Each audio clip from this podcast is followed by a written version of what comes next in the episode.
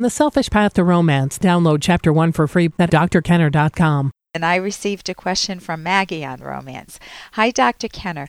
My boyfriend John and I have been together for almost eight years. So picture that. They're together for eight years. We're engaged to be married. Three months ago, I had a bout of depression and I shut him out. We never really broke up. I've started to heal and I asked for forgiveness. John said he did not want to work on our relationship now, but he did not want to break up either. He says he loves me and that I'm his soulmate, but he is now dating Betsy.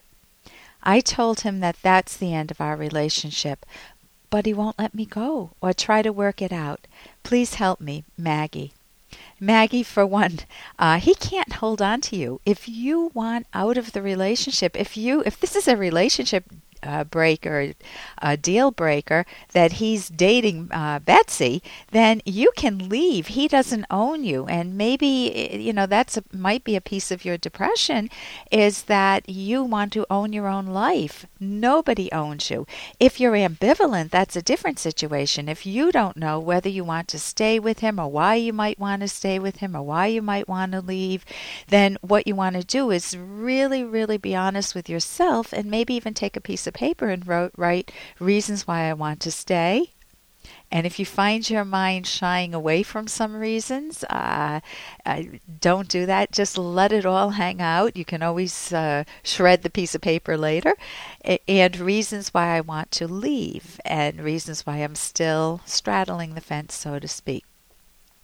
So, um, if it's not working out, you are free to move on. Um, or if and you can tell him that say listen it's not working. You know i can't you're with betsy. It's just not working. It might open up the conversation he might be willing to talk earlier. Remember, he said he's not ready to talk yet, but he doesn't want to leave you. So you might start the process, and at that point, you want to not only be honest with yourselves, but with each other. You want to find out what is the basis for our relationship, and you want to talk about things that you might want to improve, or at least talk about if there are relationship breakers, why you were, uh, why you think it's just not working.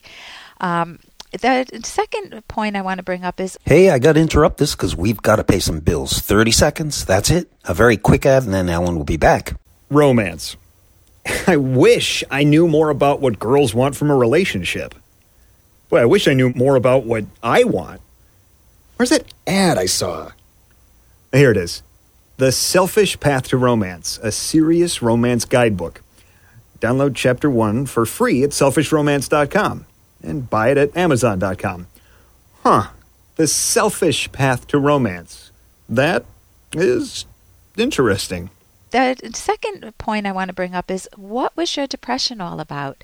You know, depression just, uh, you know, unless it's medically, maybe you've got a brain tumor or maybe uh, there's some major change in your life, uh, you were fired suddenly, it just doesn't float down and descend upon us, we need to know the cause of it. Sometimes it is biological, many times it's psychological, and unfortunately, people will very often mistake those psychological causes as, oh, it's just brain chemistry. And that's too bad uh, because there is some phenomenal therapy out there, cognitive therapy, and you could get yourself some help. You could even go to my website, drkenner.com, and check out what I think is one of the best cognitive therapy books, which is Mind Over Mood. And you could do that on your own, or you could do it with a therapist guiding you, and that might even be better. Uh, but what was your depression all about? You're together for eight years, which is almost a common law marriage. You're engaged to be married, and then what happened? For three months you go silent. My gosh, if I had been engaged to, with someone for eight years, we're all psyched about a wedding. We we decide to tie the knot, and all of a sudden they're they're they don't have any interest in me. They shut me out. I would definitely, for three months, consider maybe I want to date someone else. Maybe this is not good for me. Will it happen again? So you want to understand your own depression. Was it caused by the relationship? Maybe there was a major mismatch. You wanted children, he didn't, or vice versa. Maybe uh, after eight years, there was a lot of mutual resentment that had built up. Or maybe you both need communication skills, or maybe you were bored with one another. Or fearful of commitment. I mean, if you go for eight years, I do know somebody who went for a very long time, and actually more than one person, and then got married and it worked out very well. So that's not always the case, but sometimes there are reasons that people don't. Uh, will have long-term dating and not uh, tie that final knot of uh, the legal documents. Um, and so, you know, everybody will make their own choices. Uh, and another question is what about your sex life? Perhaps it wasn't working for you or for him, and or maybe it was dead, a dead sex life. So you want to figure out what your ambivalence is about um, and what caused you to get depressed. And only you can figure that out. Only you can figure out what shut him out. Uh, so you want, and let's just for a moment look at it from his perspective. He might be thinking, you know, I might be moving on. I, I, I don't want to completely leave her yet because we have a long term investment here, but Betsy's a lot lighter than her. She doesn't get depressed. And what if what if Maggie gets depressed again? What if she shuts me out again? What if we have kids and she shuts me out? I don't want to go through that pain again. So he might be testing the waters with this new relationship, Betsy, and it's fully understandable that you don't want to share him. Uh, again, you have every right to part ways, and what you, uh, if you want to mend any ruptures in the relationship, that's going to take two and you want to observe his actions because many times actions are i think most of the times actions speak louder than words. And so the gef- best gift you can give yourself is self-understanding. And i'll recommend one more book which is the book that i wrote with dr ed locke.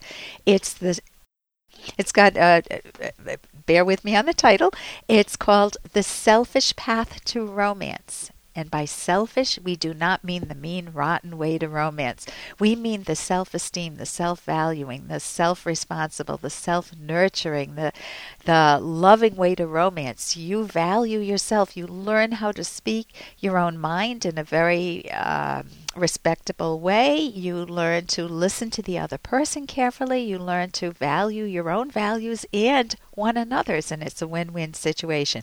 So, again, the book I wrote with Dr. Ed Locke is The Selfish Path to Romance, and the subtitle is How to Love with Passion and Reason. How do you keep that going over the years? How do you resolve disputes? That's not the subtitle, that would be a very long subtitle. Subtitle is just How to Love with Passion and Reason. For more Dr. Kenner podcast, go to drkenner.com and please listen to this ad. Here's an excerpt from The Selfish Path to Romance by Dr. Ellen Kenner.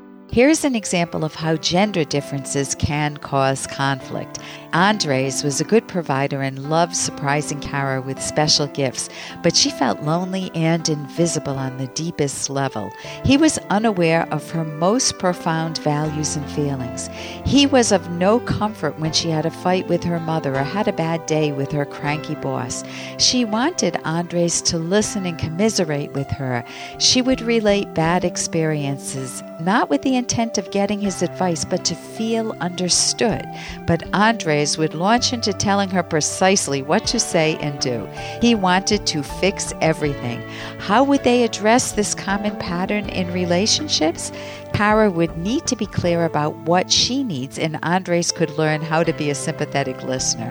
You can download Chapter 1 for free at drkenner.com, and you can buy the book at amazon.com.